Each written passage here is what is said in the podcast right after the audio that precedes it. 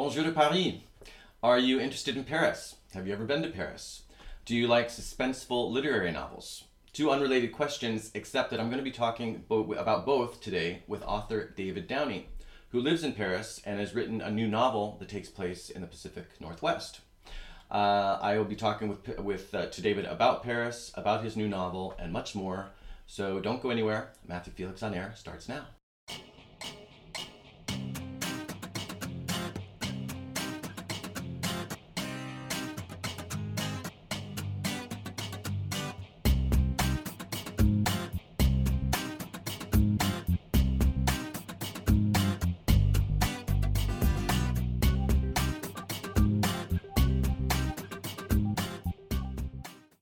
To Matthew Felix on Air, people who create, people who make a difference.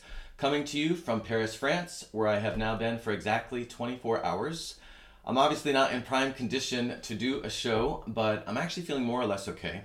And uh, hopefully, today's guest, David, will be uh, forgiving if I occasionally make no sense or if once or twice I nod off while we're talking. Hopefully, he won't take it personally.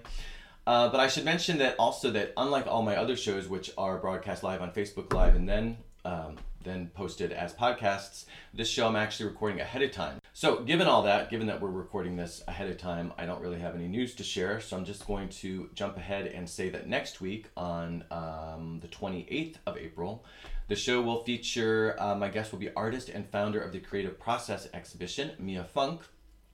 Creative Process exhibition was uh, started at the Sorbonne and it is traveling around the world to 40 different universities.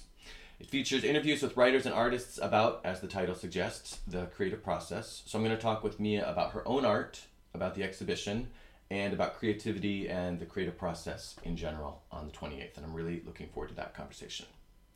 For now, though, uh, it's after this quick, quick message from my sponsor, Wordspace Studios. We'll be back here in Paris to talk with author David Downie. A quick thanks to Wordspace Studios in San Francisco for sponsoring Matthew Felix on Air. Wordspace's mission is to bring together writers and thinkers of all ages and experiences. Wordspace will soon be offering creative writing workshops, a literary book club, and guided writing groups. And Wordspace is already offering writing residencies. They are submission based and they provide writers with room and board for up to one month. To find out more, you can email info at wordspacestudios.com. Native San Franciscan David Downie has called Paris home since 1986. He has written for over 50 publications worldwide, including Bon Appetit, Los Angeles Times, Town and Country Travel, the San Francisco Chronicle, Epicurious.com, and Salon.com. He is the author of three, uh, or sorry, the critically acclaimed Paris, Paris, Journey into the City of Light, three terroir guides, as well as several cookbooks and crime novels. He lives with his wife, Alison Harris, a photographer, and creates custom tours of Paris, Burgundy, Rome, and the Italian Riviera via his Paris Paris Tours Company. Most recently, David has published a new novel, which, of course, like I said in the intro, we will be discussing at length today The Gardener of Eden. Bienvenue, David. Merci beaucoup. I'm delighted to be here. I am ravi that you're here and uh, really appreciate you being here. So, in French, do they say David? Yes. Because there's no E on the end, but they say David. David, right? Yeah. David. Okay. Uh, just so I get that right. But I'm from San Francisco, so you can. I know, but we're in Paris, and what? Well, what percentage? This isn't. Um, this is. Um, what percentage of your time here are you speaking French? Is it ninety five percent? I mean, at this point, because you've been here so long, or do you have a lot of boy, I- expat friends, or? yeah, I mean, I, Paris is a very cosmopolitan city, Right. like San Francisco has become. Yeah. Uh, when I was a kid, I was born in San Francisco. Uh, it was not nearly as cosmopolitan back then, but. Uh, Gee, I, I don't know. I mean, I never really thought about it. But put Right, it this way Right. I divide my time between France and Italy. Mm, with a trip to the U.S. every 18 months or two years when a new book comes out. yeah. And uh, I live in three languages and three cultures all the time. Yeah. Yeah. So I don't know. I mean, when I get mad, I tend to curse in Italian because it feels better. But, okay. All right. So you are you fluent in Italian as well then? Sounds like. Yes, I am. I had the fortune or misfortune of having an Italian mother Ah. Okay. and of living in uh, Rome for a period when I was young. Oh. Okay.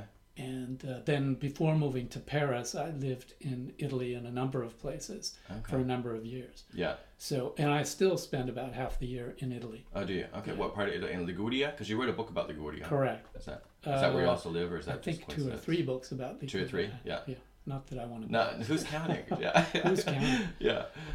Okay. Uh, so speaking of the states, and speaking of you said you know you go there every eighteen months or so. You just did go to the Yeah. states. You just did a book tour for the Mhm. new book. So how did the book tour go? Uh, wow, you're jet. I'm still jet lagged. I know we're both jet lagged. This is Uh, going to be a really I'm kind of permanently jet lagged. yeah. Um, it was great on many levels. On the human level, it was wonderful because I saw family and friends and my agent and my editors uh, at um, St. Martin's Press and Pegasus, and they're all really great people and I had a great time. And, you know, some of the best independent bookstores in the country, like Book Passage and um, Politics and Prose, just to cite the two that um, are well known all over. Um, so yeah, I mean, in the Ferry Building uh, event in San Francisco, it was packed, and Yeah. that, that that was very gratifying. Yeah. What I will add is that since I entered my seventh decade a couple of years ago, um, I find touring um, a lot more tiring than it used to be. Yeah. Yeah. And it must be the world. It couldn't be me. It No, couldn't. I'm pretty sure know. it's the world. Yeah, I think Pretty so. sure it's the world. Yeah. Uh, you almost got stuck on your way back. Oh yeah, we uh, we took the cheapo flight back because uh, when you do a multi-city tour, as you know, it can get extremely expensive. So I found these various flights that were very reasonable. Uh, one of them being Wow Airlines The now defunct. from the Washington Baltimore airport via Keflavik, Reykjavik to, to Paris. And we were actually the last flight out. And uh, I. yeah, I mean, I didn't know. We didn't know. Luckily, Right. we didn't know. I don't think anybody knew. No, I don't Yeah. think. Um, I wonder if the crew knew. Oh, really? They acted as if something was a little, It- little all, off. everyone from check-in to all the way through we kept Ah. looking at each other and saying um, why do you think they're so grumpy they're not french Really? Really? So that they was were. that was a mean dig but, yeah. um, i mean the french they're programmed to be grumpy but yeah. the icelanders generally in my experience have always Yeah. been very polite and positive Yeah. type people Right. so we were kind of surprised Yeah. um, I- I'm very sorry that they went under Yeah. because a thousand people have lost their jobs. Right. However, I have to say that the seat, I saw this on your Oh my post. the seat was uh, from from uh, Baltimore to uh, Reykjavik was the most uncomfortable seat I have ever been in. I was in pain. I had to sit on my neck cushion, and it was painful. So. oh. I mean, I think they had some serious problems from the tires and the seats on up. I wish them well. I hope they can somehow come back, but they need Yeah. to change their seats. Yeah. Okay. Well, well, I mean, at least you got a seat, but I'm sorry that's the one you ended up in. Is that was your and your, was it uh, just as unbearable for your wife? So I mean, it wasn't like you just got a bad seat. Uh, she got a really bad seat too. Yeah, yeah. All right. Well, yeah, we'll see what happens with WoW. See if they if they're able to make a comeback. But um, speaking of the states, I'm just curious because now, like you said, you've been here. Or I said one of us said you've been here since '86. Is that what I said? '83, Uh, no, 80 um, something. uh, well, I first visited in 1976. Yeah. And I moved here full time in um, actually exactly um, 33 years ago in Okay. April of 1986. Okay.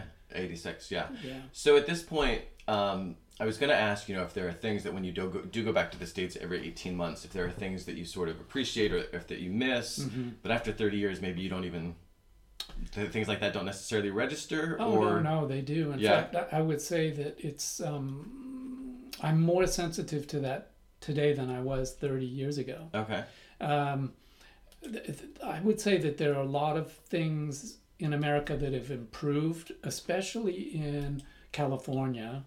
Um, uh, except the politics. Although when I left, um, Ronald Reagan, because I lived in Italy before moving up here, Okay. so I, I bailed out when Ronald Reagan was elected president. uh-huh. I had studied political science at UC Berkeley and was going I was going to law school, and I said, um, I'm not living in a country that could have that man as president. He had been governor for two terms when I was growing up in California. Right. So you're already very familiar. And I was doing political science and I was highly politicized. And I uh, said, I simply can't believe this. This is the religious right, which we knew about from the 60s, Yeah. finally gaining the upper hand. Yeah. So I, I that was one of the negatives why I left the United States. And then it's gone up and down, right? We had some very good years and we had the Obama years and now we've got Trump and we better not start talking about Trump because I, I will have a conniption fit. Yeah. Let's so not start talking about no, Trump. we yeah. will not talk about Trump. Yeah. But um, uh, you know, the coffee everywhere in America used to be undrinkable. It was Mm-hmm. hogwash. The coffee in America, by and large, is better than it is here now. Because now we have all the boutique or what? No, boutique's the wrong word, uh, but all the specialty yeah, coffees. exactly. Whereas it doesn't seem like that's caught on over here yet. so much. Unfortunately, um, uh, French coffee has gone downhill. You see, the funny thing is that when I moved here 33 years ago, Yeah. there were lots of things in Paris that were absolutely great that you did not find anywhere else. Yeah. Um, I loved Paris. I wanted to be more French than the French. I've completely given up on that. I do not want to be anything but my very flawed self. Right. Right. Um, but there were lots of things here that were absolutely wonderful that are no longer absolutely wonderful because unfortunately I would say that France has largely been disimproved over the last 30 Disimproved. yeah, Uh-huh. disimproved. Whereas a lot of things in America are actually better than they were. Um, I, I I know my American friends kind of uh, hang their heads when they hear that because everyone wants to, to hear that Paris is fabulous and France is wonderful. Well, yeah, but if you're a tourist or if you're you know staying on the surface, that's it's great. Yeah. If you scratch down below the surface, there are lots and lots of problems. It just uh, bear in mind, revolutions don't come from nowhere; they always come from somewhere. And the yellow vests, the gilets jaunes, Yeah. wha- whatever you think of them, are manifesting some really profound societal problems Right. here. Right. That Okay. are bubbling to the surface. Yeah, right. So, you know, again, I am very happy that I live here. I spend a lot of time in the countryside where I write Mm-hmm. and in Italy. Um, but uh, uh, I, I, I would stick by what I said. I think France has been disimproved, and I think America, by and large, if you uh, leave the politics out of it, has improved in many ways. Yep.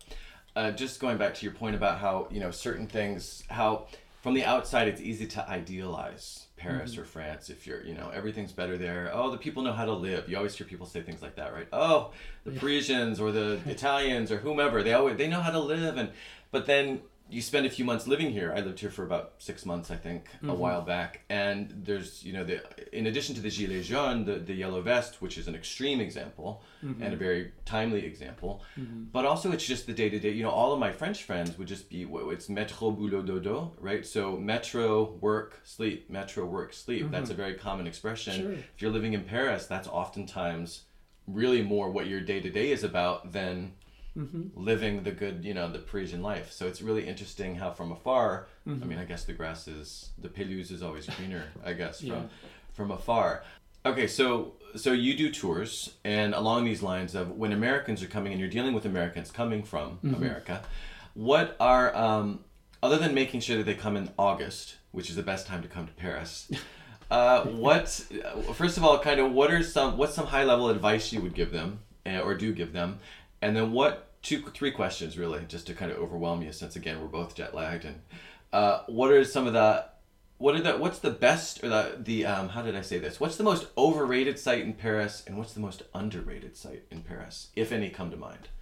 So first off, high level advice, then overrated and underrated. high level advice is uh, do not come here in um, July. It's stinking hot Yeah. and polluted generally Yeah. and noisy. Uh, August can be great, even though it's really hot nowadays, Yeah. because it's still about half empty. It used to empty out to say 80 or 90%, but things have changed. Um, on the other hand, to be honest, I am never here in the summer. Yeah. No, I go to cooler places Yeah. because the climate has changed. Yeah. And um, I took a couple on a tour yesterday. They were ve- very sweet and enthusiastic people, but one of them was a Trumpster. And uh, when I told him about how the climate had changed here in Paris over the last, I've been coming here since '76, and I've lived here full time since. You've experienced it firsthand. Yeah, I Yeah. mean, it, th- th- this is like California, and in the summer it's all brown everywhere. And Yeah. we're the north.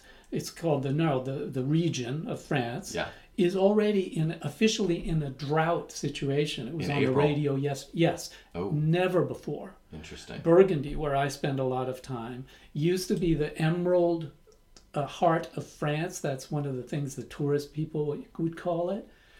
It looks like uh, Sonoma County, or you know, Right. Mediterranean. Yeah, Uh, but, but it's, not in a good way. I mean, no, just because like it's full of vegetation that was used to, to being soaked in water, Yeah. and so on. So stuff changes. Um, uh, overrated site, uh, the Champs Elysees. Mm-hmm. I agree. Yeah, I agree. Yeah, I mean it's pretty seedy. Yeah. Um, I don't like it. I never have. Um, Well, it's Oh, just it's- massive. Also, it's yeah, just this massive. It's, it's soulless. Yeah. Yeah. Also, to be frank, I think the Esplanade in the Louvre, what was done by IM Pei and Company, I think it's a failure. But you know, some people like it. Yeah. It looks like a shopping mall to me. Yeah. Um, uh, underrated. Yeah.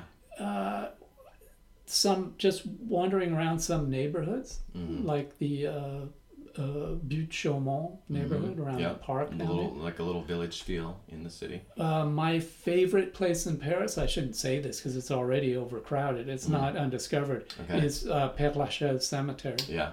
That's very cool. So for 20 years, my office was about 100 yards from Père Lachaise. Ah, nice. So I, I, I walked in there every day and I'd sit on the tombs and have lunch. Oh, that's cool. Feed, That's cool. feed the ravens and snakes. and commune with the owls. commune with the spirits of the dead with Jim Morrison and E- all the others. Yeah. Exactly. Well, in um, my earlier thriller called Paris City of Night, I have a scene that's set in Père Lachaise. Uh huh. Okay, well that's um, kind of a nice transition, not specifically to Père Lachaise, but just to your books that in which which do take place in Paris. Because, like I said, the the new novel does not, and we'll be getting to that. But I did want to touch on um, just going a little bit further with with this. Uh, the idea of Paris, I guess, is uh, I want to touch on three of the books for people who are coming and who might want to check them out before they come or if they're even already here, perhaps. So the first one that I want to talk about is A Taste of Paris. That's probably is that the most recent Parisian themed book that you've done, right? So 2007. 17 rather won the Gourmand Award for Best Food Travel Book from the United States. Congratulations.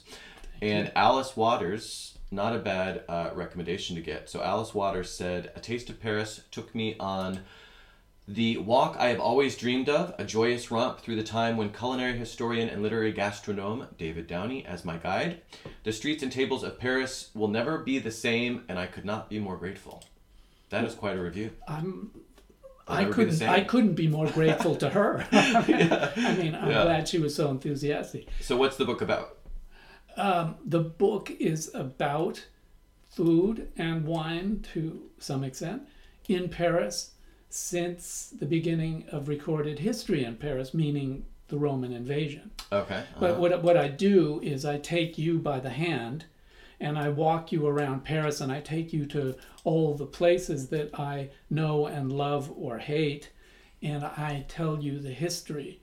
So I take you onto the Ile de la Cité where it all started, and the book Yeah. kind of starts there, Okay. and then it spins out and it follows vaguely uh, the march of time, if you will, from Caesar through the Middle Ages and up into the uh, the, the French Renaissance and Baroque and whatnot, and right up to the invention of the modern restaurant.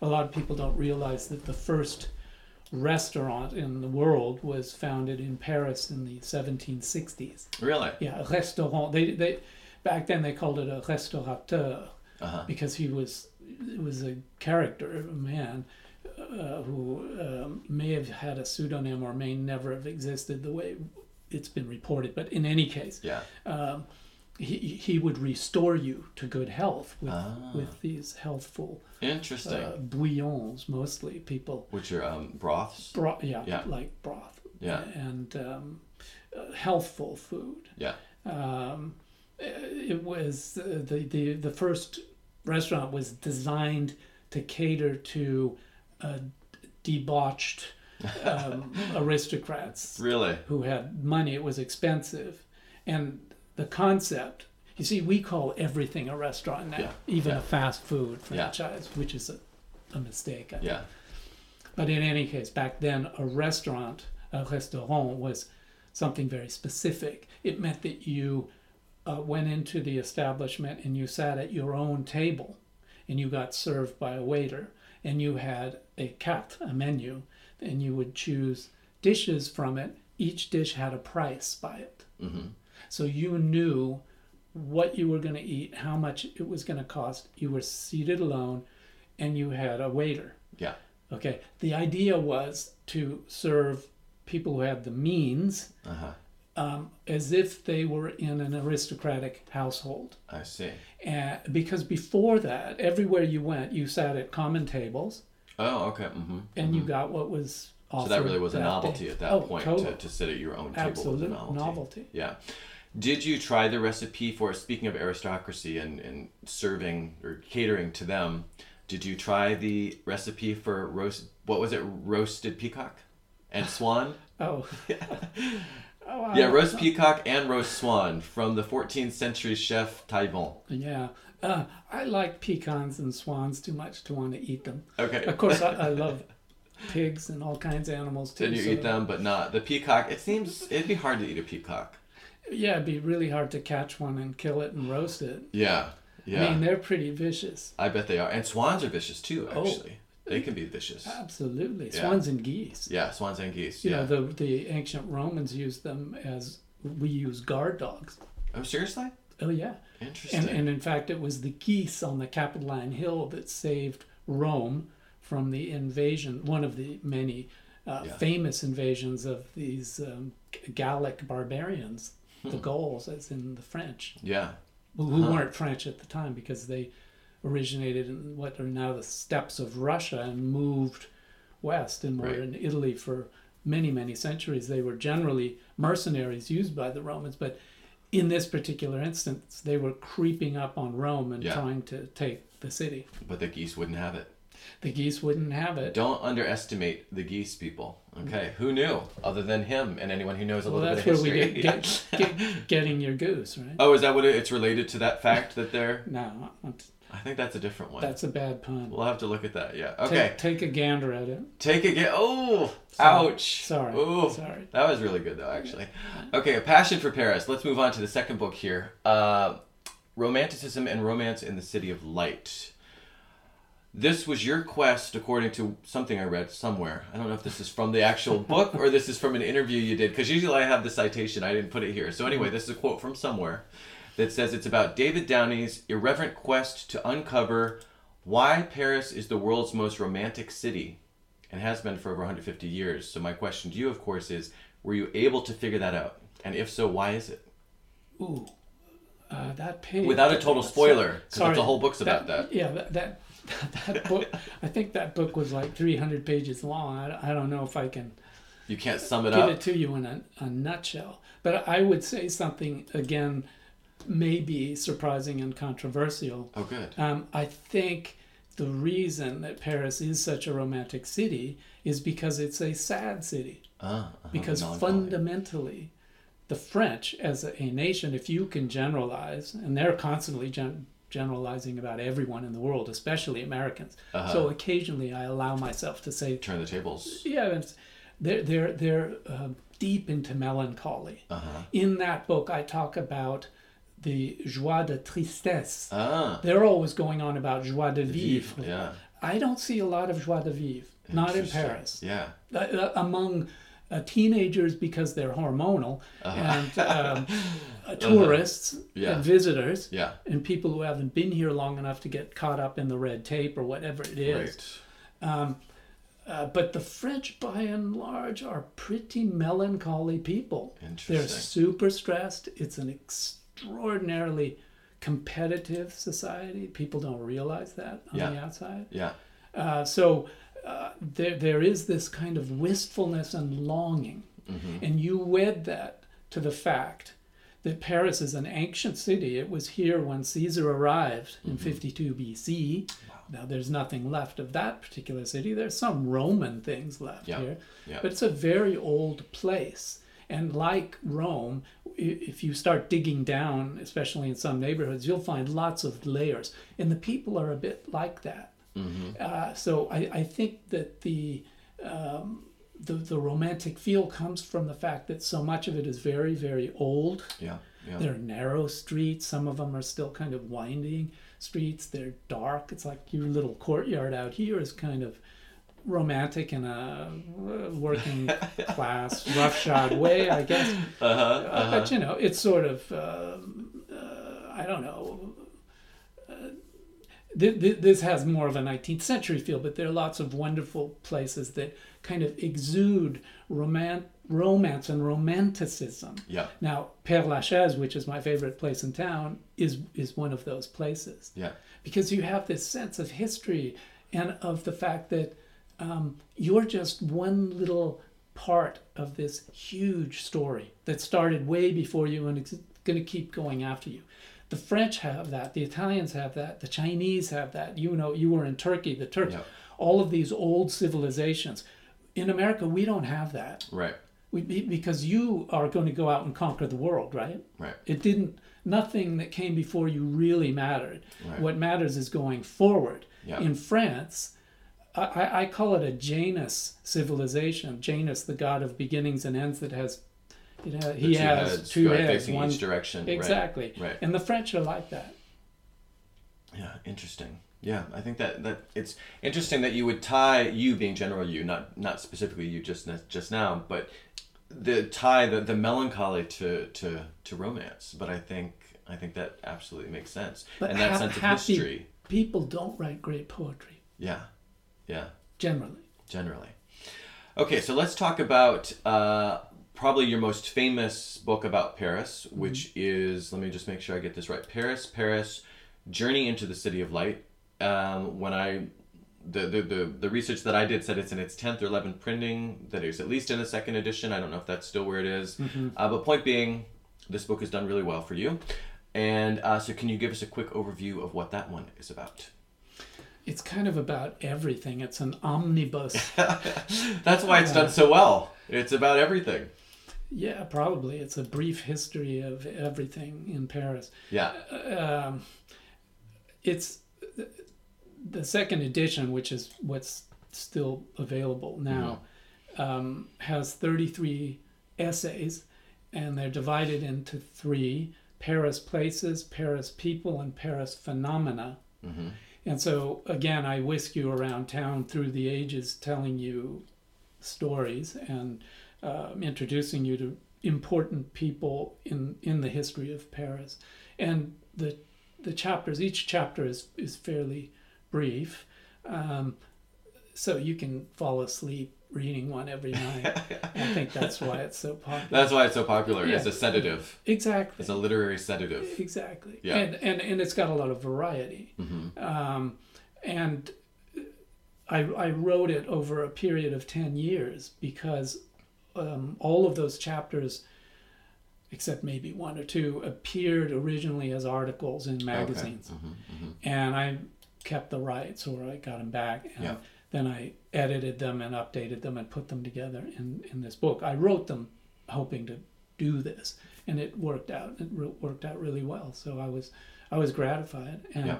um, and it's still out there. It's still selling. Still selling. So, Still relevant. people- Still. Yeah. Yeah, and I may do um, a kind of follow on. Mm-hmm. It's it's hard to do that, but um, A follow-on in the sense of updating, or a, a second book in the same vein. a second book in the Yeah. same vein. Mm-hmm. Yeah, What's an example of a Parisian phenomenon, the kind of thing that's in that section? Because that's interesting. Ooh. Um, yeah. That's And I know you wrote it 10 years ago, so if, if it doesn't, if nothing occurs to you off the top of your head, I'm putting you on the spot. But when you said Paris phenomenon, that was interesting. Just curious. Um, yeah, I think that that would uh, be in in the vein of why is Paris a romantic city? Mm, Some- okay, those something sorts like of that. things. Yeah, yeah. So the, More philosophical or sort of, exactly. yeah. Okay. Exactly. Yeah. Things that happen, as opposed to, um, I'm taking you around with Inspector Maigret and showing you where he lived and worked, Mm-hmm. Right, right. or taking you into Père Lachaise Cemetery again. Uh, Specific uh, places so- or, right. yeah, either that or I'm I'm talking to you about something like the obsession that the Parisians have, the French in general, but with um, the past. There's a chapter in that book about um, the year 1900 and why it still lives on. Mm-hmm. And I wrote that with the year 2000 in view. Oh, perfect. Yeah. Uh, but it's absolutely applicable today. Yeah. And it's again that notion of looking backwards and forwards at the same time, Mm-hmm. which is what they do. yeah. Um, so that that would be one of the the phenomena that I I describe. Okay, cool. Thanks. All right, so that one again, Paris, Paris, Journey into the City of Light sounds very interesting. As all as do all three. Oh, the other thing I wanted to say though about that one is uh, that features photographs from your wife. That's correct. Thirty, yes, thirty striking black and white photographs from your wife. That's right, Alison Harris.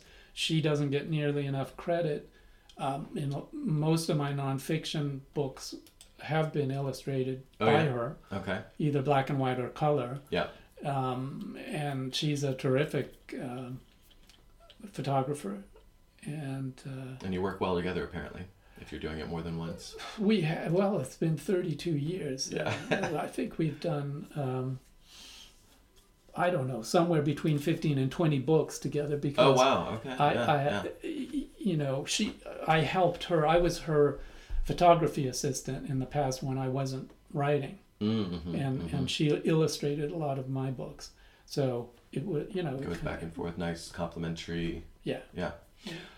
Okay, another thing you did before we get to your novel, which you're probably wondering if we're ever going to get to your novel, but I really this this these Parisian books are just really interesting, and since we're in Paris, I had to touch on all that stuff. And there's one other thing I want to touch on related to being here in Paris right now or in France right now, is you also walked 1,100 kilometers um, on part of the I forget what it's called in English. Sorry, the Way of Saint James. Yeah. Which I had actually never heard it said in English. I don't Oh, think really? Hmm. because I well because I first heard about it when I was living in Spain, so I Oh, knew about okay. and, and a lot of people even in English just call it El Camino. So we're Yeah. talking about El Camino de Santiago de, Santiago de Compostela, um, but it actually starts in France. There are a couple there are a couple branches I think that start in France and then meet up in Spain and end up in Santiago de Compostela, right?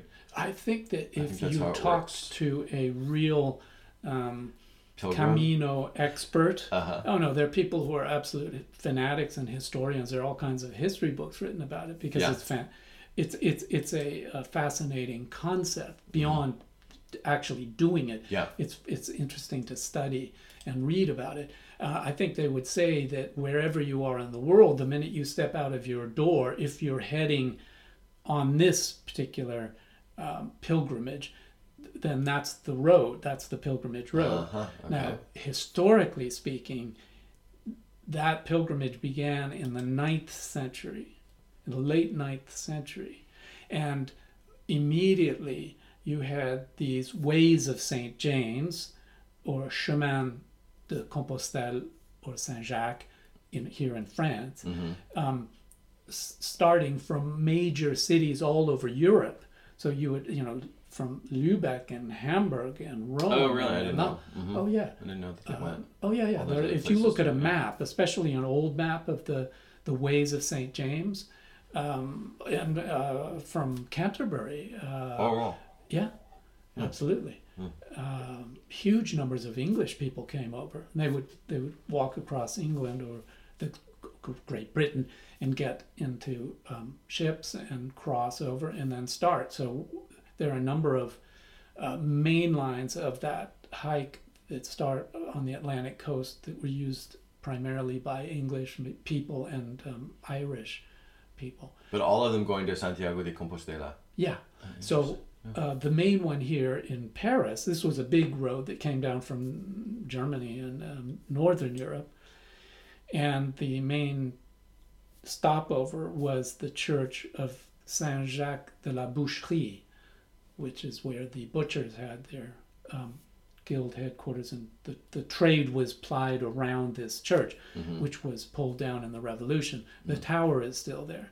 And it's on Oh, the that's Jacques. Rivoli, or uh, Correct. close to, yeah, Yeah, that's the Tour Saint Jacques, that's that one, yeah. uh, the famous, beautiful, flamboyant Gothic tower. Yeah. So when Alison and I set out to do this insane thing, which is, which is totally tame. I mean, we didn't go into dangerous places or anything Yeah, like yeah. that. But we started at that tower. You did, okay. Yeah. Okay. So that um, pilgrimage road is a modern road today, obviously, but underneath it is the medieval road, and underneath the medieval road is the ancient Roman road. That was the north-south main Roman road from Paris to Spain, Okay. and underneath the Roman road was the Bronze Age and Gallic roads that Wow. were there already because it was an important trade route. So these things are very, very old. I don't know if you ever read the book, The Windy Walls of Troy. Mm-mm. Well, people ask me about my um, interest in, not to say obsession with, um, antiquity, ancient Rome, and beyond the fact that I lived in Rome when I was a, a, a boy, which Yeah. probably comes from there. I also read The Windy Walls of Troy when I was 12 or 13 years old, and I wanted to become an archaeologist. Mm-hmm. And I've always been fascinated by the millefeuille effect. It's a layer cake. Yeah. The world, and Europe Yeah. in particular, is a layer cake. Every you time you, dig, there's Yeah. something, yeah. And it's just fascinating. Yeah, so here's what happens when you get older. okay. You're a lot younger than I am. I'm not an- ancient, but you know, I'm a senior now. Um, I told you I live in three languages at once. I do, in three cultures all the time. I also live in many places in time in the past. And I don't do it on purpose, it's just happened.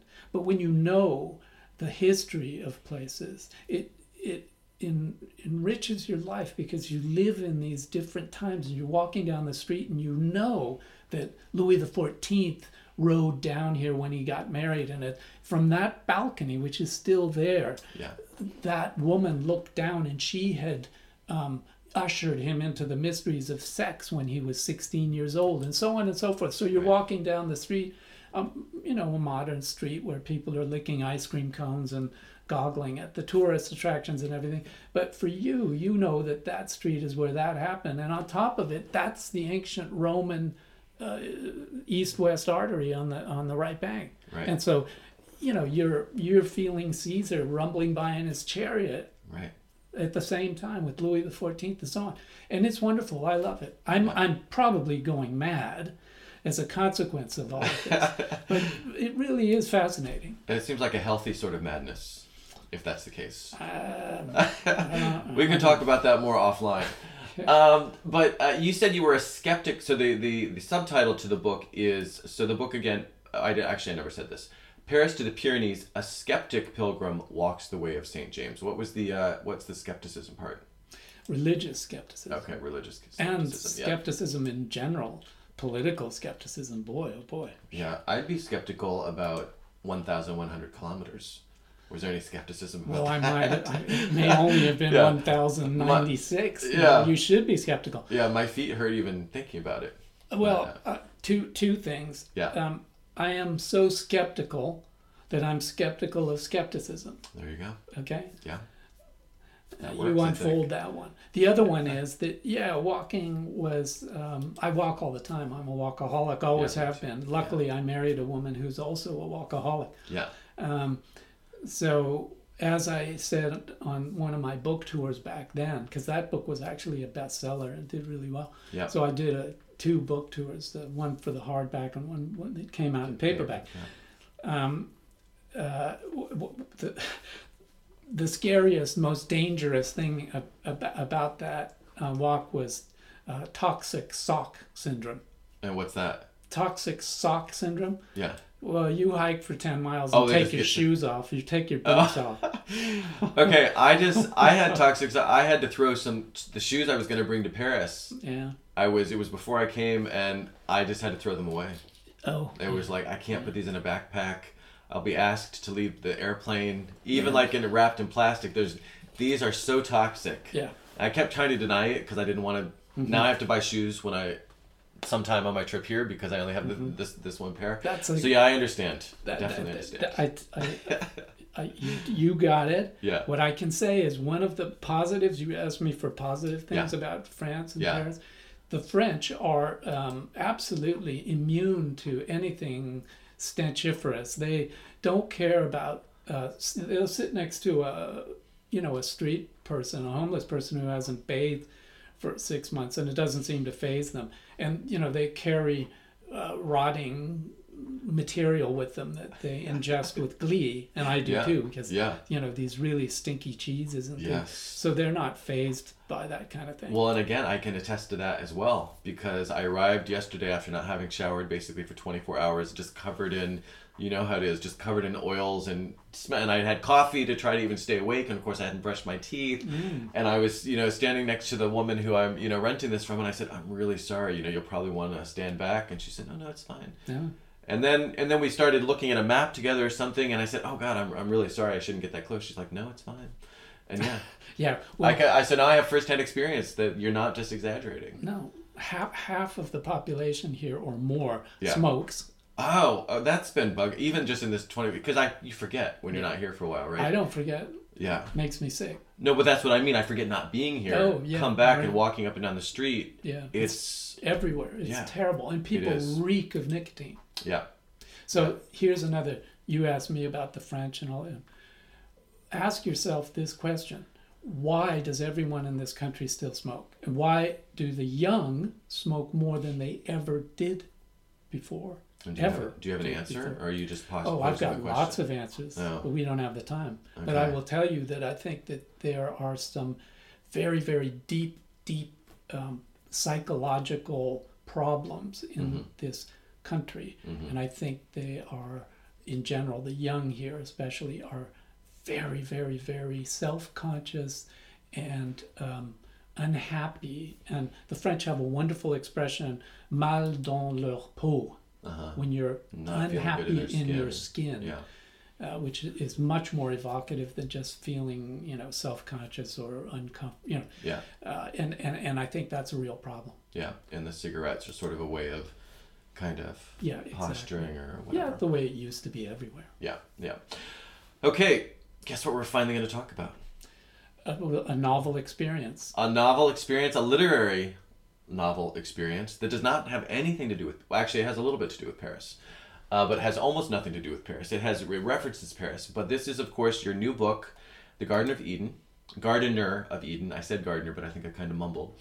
Uh, which I had the pleasure of reading last week Ooh. and uh, thoroughly enjoyed reading last week. So thank you for that. I did not know that I just assumed it took place in Paris, and I didn't read the cover. I didn't read any descriptions. I just started reading, and then I very quickly re- recognized my backyard, so to speak, uh, which thankfully I love. And so, but I was very caught off guard that it wasn't, you know, this wasn't a book about Paris. So, um, why not Paris this time around? And where does it take place for people who aren't already familiar with it? Well, it takes place in an imaginary town called Carverville. Mhm. Now, uh, you might point out that Carverville sounds an awful lot like Garberville, Yeah. and it sounds a, bit like Downieville, which exists, Yeah. and lots of other places in the Pacific Northwest, specifically in Northern California. It's set in probably Northern California um, on the coast. Yep. It's a dying timber town. And uh, I don't want to No give spoilers. yeah because it's it, it, it is a um, a mystery it's a literary novel of suspense and i i know it sounds terribly um, self-serving and i'm flattering myself but I, I was nurtured on alfred hitchcock movies and i i would like to think that if alfred hitchcock were alive today he would turn this into a movie it's a literary novel that has a uh, suspense Right. um, theme element to it. Yeah. It's uh, it starts off slow. It's character driven. Mm-hmm. Um, but- Definitely. yeah. The characters are important, and the the return of the um, hero or anti-hero to this dying timber town um, on a quest that we are, you know, not sure uh, what the quest is about is the is the central theme, and then the things he discovers, which are um, pretty horrific, Mm-hmm. a lot of them Yep. uh, and I won't go into it because I don't want to uh, spoil the surprise of reading it. But I'm glad you didn't know what it was about or where it was set, and Yeah. you just read it. Yeah. Yeah. Yeah. Now, that was it- actually a good way. Yeah. Did it keep you up at night? It kept me up at night. I mean, I, yeah, I, I plowed through it. I read it very quickly, and and I didn't know exactly. Yeah, in the beginning, like you said, it starts off fairly slowly, and I like stuff that's character driven. Fortunately, because I really like to get into you know into their heads and their motivations and who are these people. So I uh, I really appreciated that part. And, but then yeah, of course, you did a good job of making me wonder. Okay, so but wh- why is this guy back? Again, now I have to be careful not to do any spoilers Yeah.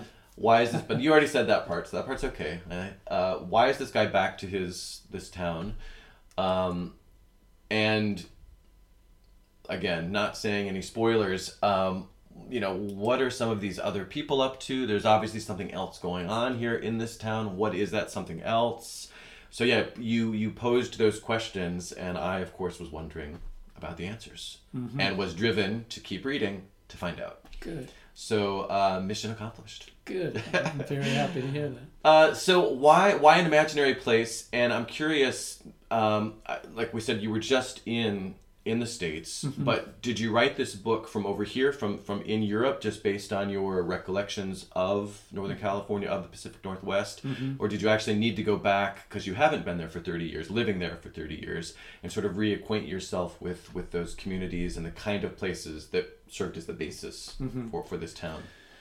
Um, well, first of all, as I mentioned before, I go back every 18 months or two years when a new book comes out, and Right. I, I generally spend about a month um, out in California. Um, my parents, uh, I, I'm from the Bay Area, I'm from San Francisco, and then when my parents retired, a few years after they retired, my wife and I moved them from Berkeley up to Mendocino County. Uh huh. Okay. Okay. So uh, we then would stay with them for two or three weeks every time we came out in Mendocino County and Okay. did a lot of exploring up there. I also I used to write for a lot of magazines and newspapers, and um, in 1990, I think it was, I got an assignment from the Observer of London, the great newspaper and magazine. It was for the Observer magazine to do a story on um, uh, Mississippi summer in the California redwoods, which was this um, protest movement to try and save the last old growth redwoods in Mendocino and Humboldt counties mm-hmm. from being cut down by Louisiana Pacific and Georgia Pacific. Mm-hmm. So I interviewed lots of people on both sides, and Alison took these terrific and horrific photos mm-hmm. Of some of the brutality that was going on. I mean, really ugly, scary stuff. That also, Against the protesters or the trees? against the protesters. protesters, No, yeah. no, the protesters were chaining themselves to trees, Right. climbing up trees, uh, and and they were being pulled out or cut Mm-hmm. away, and they were um, lying down on the highways, and the National Guard and the uh, police and the sheriff's office, uh, whatever deputies would come in, and I saw them spraying mace, lifting up the eyelids of the people who were holding onto each other or were chained up, and they'd like lift up their eyelids and spray mace into their face. So really sicko stuff. Yeah. And uh, some of that made its way many, many, many years later into the book. Um, the book, uh, I, I know that part of the world very well, Yeah. actually, Yeah. All too well, Yeah. I would So, say. so not hard for you to place a story there. No, not at all. So um, the other thing that's different here, besides the fact it doesn't take place in France or in Paris, is that it's obviously fiction versus nonfiction. And you did write at least two other fiction books. In 1997, you published La Tour de l'Immonde, and which was about violence and murder in central Paris and its banlieue or suburb. And you also published uh, City of Night, which you already referenced earlier, I think, which is a, a, a J. Grant thriller. But you haven't done fiction for quite a while, it sounds like. So, what was it about this point in time and about this story that you wanted to tell that you thought, okay, I want to, I want to do fiction for this next, this next project? Well, I always wanted to write fiction, and I have other novels in drawers that may come out one day now. Uh-huh. Now that it's okay to self-publish, because these are books that you know no one is going to want to publish. Um, they were important to me at the time, and I think Yes. a couple of them are are actually you know worth publishing. But that said, I, I always wanted to be a novelist, um, and you know I've had to earn a living, so I've done I've, you know, I did a lot of magazine work and newspaper work, and um, and then wrote a lot of nonfiction books, and I stand by them. I I'm proud of them. Yeah. But my real passion from the time I was a teenager was literature, and I wanted to write serious novels. Yep. Um, this novel happened in a kind of epiphanic way, if I can invent that. It was I was wondering if that was a real word. uh, It kind of works. It sounds good. Yeah, anyway, We're gonna we're gonna let you use that. Yeah, go ahead. Okay. Yeah. so um, these themes were in my head for many years, and I kept trying to write this book. Mm-hmm. The first iteration of it was called um, "Wasted Lives," Mm-hmm. because of the, the, in the book you'll see there there's a story about toxic waste dumping in these beautiful forests Yep. which is unfortunately true. Um, the next title was just Carverville, which is the name of the town, and that came to me decades ago for some reason. I don't know where it came from, Mm-hmm. but anyway, I, I I couldn't do it for some reason. The elements didn't come together, Yeah. and then I uh, was having dinner with an old friend in Italy. He's a writer also, and he told me that he had just published a collection of short stories, and one of them was called. Um, the, this is in Dutch, not in English, but he to- told me the title in English: Yeah. "The Garden of Aden." Uh huh. The Garden of Aden. When he said the Garden of Aden, I heard the Gardener of Eden Interesting. and it was like a shock. And as I sat there over dinner, yeah, the whole novel played itself in my head like a Hitchcock movie. Interesting. And I freaked out and I started writing it down and I was breathless. And then I worked my butt off to write it. I But, love uh, that. I love that you had that flash where it came. yeah. It came to you, and you could, and particularly given that you it hadn't come together for so long. No, I had And tried then- and yeah, tried yeah. and I just couldn't do it. And then suddenly I had the title and it was the title. And then I saw the characters and I saw everything that was going to happen. Interesting. And you know what? This just happened to me again the other day, two days ago. you want to share what happened? Well, I was lying in bed feeling miserable because I'm jet lagged and I got, you know, the flu or something when I was on book tour. yeah. And I've been really, really tired, to be honest. And I was lying in bed, kind of feeling sorry for myself. and um, the same kind of thing happened. I don't know what it was. I'd been listening to the news, I listened to some music, and then, you know, bingo, the title came to me, and I saw a new book. Uh huh. And I'm, I'm afraid to tell tell it, but um, I don't know. Don't Maybe tell it. No, okay, I No. won't tell it. I, I would go with go with that gut. Go with your gut there. Yeah, Just hold on to that. yeah, Be thankful that it you got that download, so to right. speak. But that's how it works with me. Mhm. It always works that way. Mhm. I see, I think about things, I mull them over for years, and then there's a flash, and the, the, the, the story plays like a movie in my head. Interesting. So would that explain then? My next question was going to be, but maybe that sort of explains it. Is because we went from okay from nonfiction to fiction, and why why why you felt like going in that direction this time around. But then I was also curious, sort of going another step um, with regards to of all kinds of fiction, a haunting novel of suspense. But again, maybe you've already explained that. It's just because, um, It was the nature of the material. yeah, uh, what I wanted was to have this beautiful place, and it is a beautiful place, um, with horrible things going on in it. yeah, And I'll tell you, I don't think I could have uh, finished writing this novel, and I don't think it would have come out the way it did if Donald Trump hadn't been elected president. Mm-hmm, mm-hmm. Let's let's go one step further with that. Um, part of what you're inferring there, without getting derailed on the whole Trump thing, like we talked about, but part of what you were referring to there, I think, was also going to be where I was going to go next, which is the the novel takes place in this sort of dystopian near future, mm-hmm. very near future. Yeah. And which I think is the connection there. So can you talk about that that near future in which the novel takes place? And well, I'm going to hold off on the second part of that question. So let's talk about that, kind of this um, the, the set the time setting for this story. I, I think what we have is the um, degradation and violation of the concept of the rule of law. And I think that that's what's fundamental. I think that that's what's happening in America today. Mm-hmm. Whether you're a Republican or a Democrat or an independent, you should be absolutely shocked and up in arms because we have a thug and a criminal and a traitor in the Oval Office. He uh, is at, uh, beyond the fact that he's a pathological liar, and now he gets his little minions to say liar, liar, pants on fire about someone else who's finally blowing the whistle on him. I mean, it is it is absolutely grotesque. Yeah. I think that this dystopian future, which is not a future anymore, it is today, is the breakdown of um, civility and of the rule of law, the concept of law. We are equal before the law.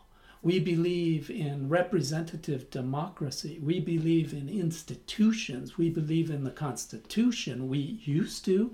We have a man in charge surrounded by a bunch of monkeys who are absolutely treasonous and sellouts who do not believe in these things. Mm-hmm. They simply don't. Yeah. Now, I don't have personal proof that the man is a mafioso. I think that I'm not the only one who suspects it. um, but yeah, I think that that is the world that we have created. And if you've ever had to deal with the mafia, either on a high level or a low level, you will recognize the techniques. And, uh, you know, I think America could potentially become a very scary place. It is scary on many levels already, but I think that, you know, when Trump and his people start going after intellectuals uh, and locking them up the way Erdogan. Erdogan. I was going to say Turkey. I mean, you knew Turkey, Turkey before Erdogan. I did. Right. Right. The times I went there. Right. And now uh, you open your mouth in Turkey, you could be thrown in jail and tortured and killed. Very, very easily. Right, yeah. right, very easily. It's yeah. not even something that it's, I mean, tens of thousands of people have. Oh, it's going on right Press, now. Same thing in, in Russia. Yeah. I went to the Soviet Union when it was still the Soviet Union, mm-hmm. which was sobering, believe me. Mm-hmm. Because if you ever had any illusions about communism or what they called communism, right. all you needed to do was visit the Soviet Union to and become a, a, a, real conservative. Right. When I lived in Turkey, 94, 95, they had a woman prime minister. Yeah, it was, right. a, it was a completely different place. Right. And I mean, and she was, um, yeah, I mean, again, there's there's so much to say there, but yet to see the direction it's gone. But I think the point to this part of the conversation though is when you when you know places before they become like what Turkey's become, before authoritarian, before the mafiosos, before all that happens, it's just a very tangible reminder that we can't take it for granted that it would never happen in France or it would never happen in the United States or it would never because you've seen it happen other places Correct. and then you realize no this is a very real danger this Absolutely. isn't something that it's just alarmists no. getting all worked up about oh, nothing no. this is real no no and I think yeah. that when you have um, former U.S. officials uh, at, at, very high levels saying exactly this nothing that I've said is original yeah uh, you know the, uh, the, these these people are not left wing nutcases or anything who are criticizing Trump. Even people in his own party, and his party is, I would be ashamed to be a Republican today. So, is the book largely sort of a, a, a wake up call and sort of a warning, having it set in this time where it's a little further down the road in our potential future, which hopefully we won't get there? But because, I mean, there's a state in the book, um, it's not exactly today in the sense there's a state of emergency has been declared. I mean, there are really specific things. There's been the downburst that you refer to. Right. So you do go a little further ahead in imagining where things could get. Yeah, the Right. end of 2019 probably. Okay. no, let's let's hope not. But but but is that is that part of the reason you said it in that in that time as sort of a warning and a wake up call, or was it more just Um, yeah, not but- that deliberate? But yes and no. Mm-hmm.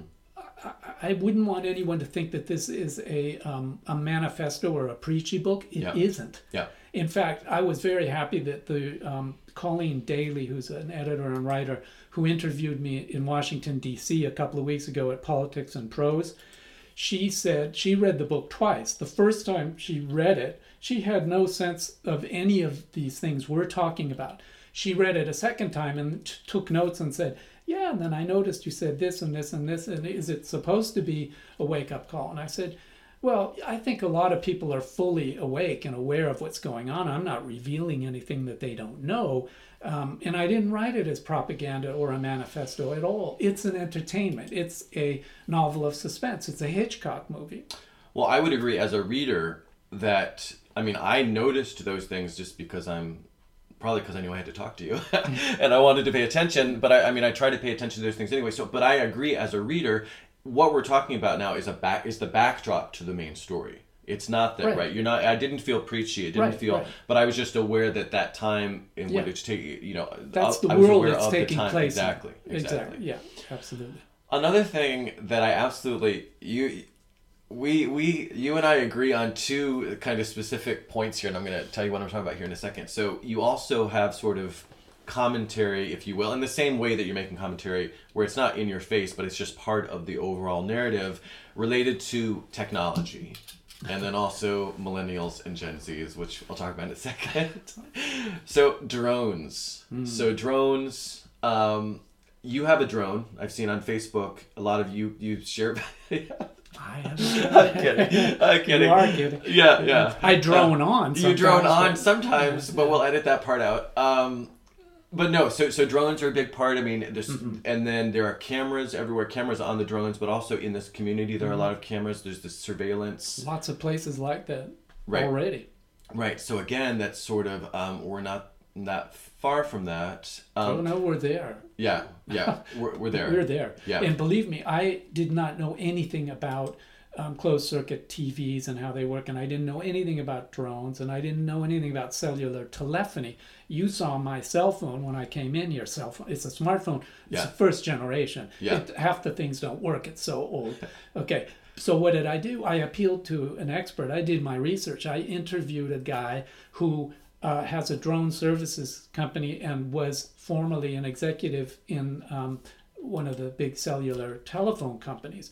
And so I, I, I found out how these things work and where they're going and what they're capable of doing. So everything in the book, and then before it was published, I sent it to him and had him check. Right. And he said, "Yeah, this, this, is all legit. yeah. So I was very careful about that because I didn't want to be uh, accused of doing, you know, a sloppy job. So Yeah. Mm-hmm. all of that is already going on. Unfortunately, yeah. Scary. very. But the along those lines, um, the cell phone addiction. Mm-hmm. I have repeatedly said, my friends can vouch to this. I've probably said it on the podcast before. When I rule the world, which I'm still working on, Mm-hmm. smartphones will be banned. And I'm sorry. Yes, there are certain good good uses for smartphones. Like Mm-hmm. I like the Map app, even though I know that they get to track me if I use the Map app. Um, but I think in general, these smartphones are doing much more damage than good, unfortunately. And of course, Mm-hmm. if you're listening to this podcast right now on a smartphone, that's one of the good uses. Right. You're allowed to use your smartphone to listen to this podcast. Um, but I loved that you had the character Taz. Mm-hmm. Taz, right? So he is early 20s or late No, teens? he's 17. He's 17, late teens or whatever teens. Um, but he's just addicted to his cell phone. Yeah, totally. And he has two cell phones. yes. And so is that based on do you have people that age in your life and Mm. you've just seen that? Because that just drives me crazy. Because my nephews and then it's not just my nephews. I mean it's even 20 somethings and 30 somethings and it's quite frankly it's beyond that. Like uh, Mm-hmm. you know i'll walk by a cafe or walk by a restaurant and you'll see two people at dinner Yeah. and they're both Oh, looking at their oh, phones. oh, yeah, Right. opposite each other. yeah, opposite each other. Romantic Exactly. couples. Right. That's why Right. you know Paris and romance. Yeah, maybe the for your seventy cell year phone. olds. I don't know. Yeah. But the the young sit there across from each other, smoking cigarettes and playing with their phones. Right. It's pretty pathetic. It's Right. very sad. Right. Um, where did it come from? Yes, I'm not going to name the friends and relatives, but I'll tell you what was a real shocker to me. A friend my age, who's a really smart guy and one of the nicest guys in the world, and you know has multiple graduate degrees and everything else. He's a complete addict, and then some of my relatives are like that. I mean, I took some relatives. I won't say anything more because they might hear this or watch. and um, everywhere we went, I took them all over. You know, Paris, Venice, Rome, Florence. The whole time they could have just been looking at their phones. It was so depressing. And I really believe it is an addiction. Oh, it is. I really well, believe there are people become- making a lot of money. Yeah. Um, getting people off. So In China, they have camps for that. Yes. Yeah. Oh, and I, my Yeah. my wife uh, Alison, she hates that. Uh, but we neither one of us can stand it. Yeah. This, and so she said, you know, we should get into that business. And I said, do you really want to spend time with these people? No. No, I you don't, don't. want to spend time with them. No, I mean, you don't. yeah, they're useful. They're a tool like everything else. Right. But if you're a couch potato and you watch TV five hours a day, that's an addiction. That's a sickness. It's like everything else. Right. Sleeping pills are really useful for some people sometimes, and opioids if you've got chronic pain. But look at what happens when you abuse them. And I think the whole smartphone addiction is an abuse of a very useful tool. And I think they they did it deliberately, right? Oh, I mean, for the articles have come out where Facebook, Twitter, whatever. I don't, but where they they've engaged psychologists, right? You the the whole like concept, I think, is what I'm thinking about, and I think what I read an article about, which is we have that whatever the endorphin is every time we get a like every Yeah. time we get a some sort of validation online there's a chemical response Mm-hmm. and so we get hooked on it Yeah, and just think of the way the young talk. Everything is like. No, that's my next like- thing. yeah, that's the next like- thing. So the first one was the cell phone addiction, but the second part that I loved is that you concentrated on that because particularly in my neighborhood in San Francisco, where every other I literally and I hate it when people say literally too much, but this is literally mm-hmm. I will repeatedly have to change move tables in in cafes where I'm working because someone will sit down of a certain demographic and every other word is like Like. What and sometimes I will start making fun of them out loud because I'm hoping they'll get the message. But then I stop myself because one, I'm being an asshole. Two is I realize it doesn't register to them. No, they don't. They it don't doesn't. They don't care, They don't hear it. and it sends me. I, it just drives me insane. So I could like um, talk like like that. Like now, if Well, to you know, me, often like too because like it's like they're searching like like it gives a certain like like depth because they're really they're cool. like well they're no they're like they're, They're really like- reaching like They're like for how to awesome. like oh my god like how to express this really deep thought that instead like is all that comes out Right. because they never get to that deep thought Right.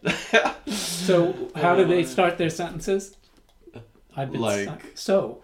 Either it's either so or like. oh my god So right now everything is so. Uh, I mean, what are we Germans? So they are always doing. Yeah. Maybe that's where it came from. that must be where So- it came from So, did, when I was growing up, if you started every sentence with so, now listen to NPR. I listen to NPR every day. I love NPR. yeah But uh, they can't start a report or a sentence without saying so. uh-huh Uh, I find it very disconcerting. I don't, I don't, it's, it'll go, it's a fad, it'll disappear.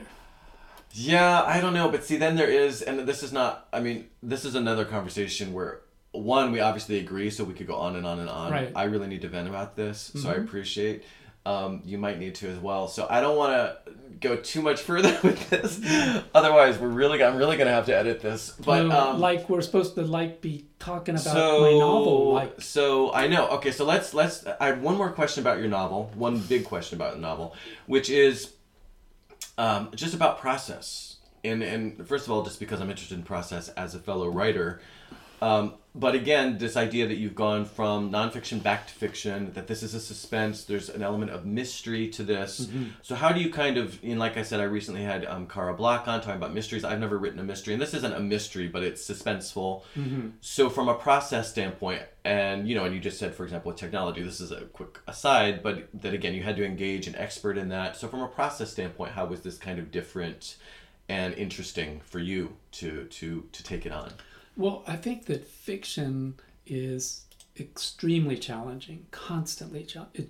People who have not written a novel have no notion of how hard it is to write a novel and to bring characters to life, Yeah. which is what I'm interested in. Um, the action driven, plot driven books um, that sell 200 million copies. I'd love to sell 200 million copies, don't get me wrong but I'm not interested in them. What I mean, so uh, I mean, again, I don't like to speak ill of colleagues, but um, I think uh, Dan Brown, who sells sixty, That's he's- exactly what I was thinking He's of. got to be one of the worst writers known to man. That's exactly what I was it's thinking of you were- yeah. painful to read him, I but people love his books. It's So, you know, entertaining for so many um, people, right? yeah, well, entertainment comes in different forms. I mean, some people like reality TV, and we elected a, a reality TV president.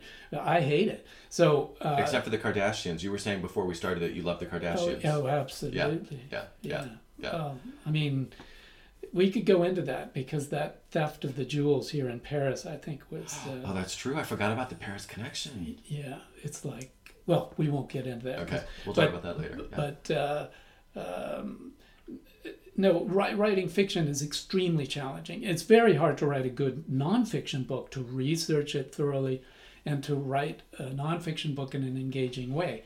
And you know, you mentioned my book Paris, Paris, or Paris, Paris, Journey into the City Oh, of is that how Light. Well, Paris, that was Paris. the Ah, idea okay, gotcha. because the Yeah. French say it, they call it Paris, and we call it Paris. yes. Um, uh, when I wrote that book, one of my editors said, "You know what I love about y- your uh, writing is that each one of those chapters reads like a novel. Mm-hmm. It's nonfiction, but they're written like little tiny novels, Right. short stories. right.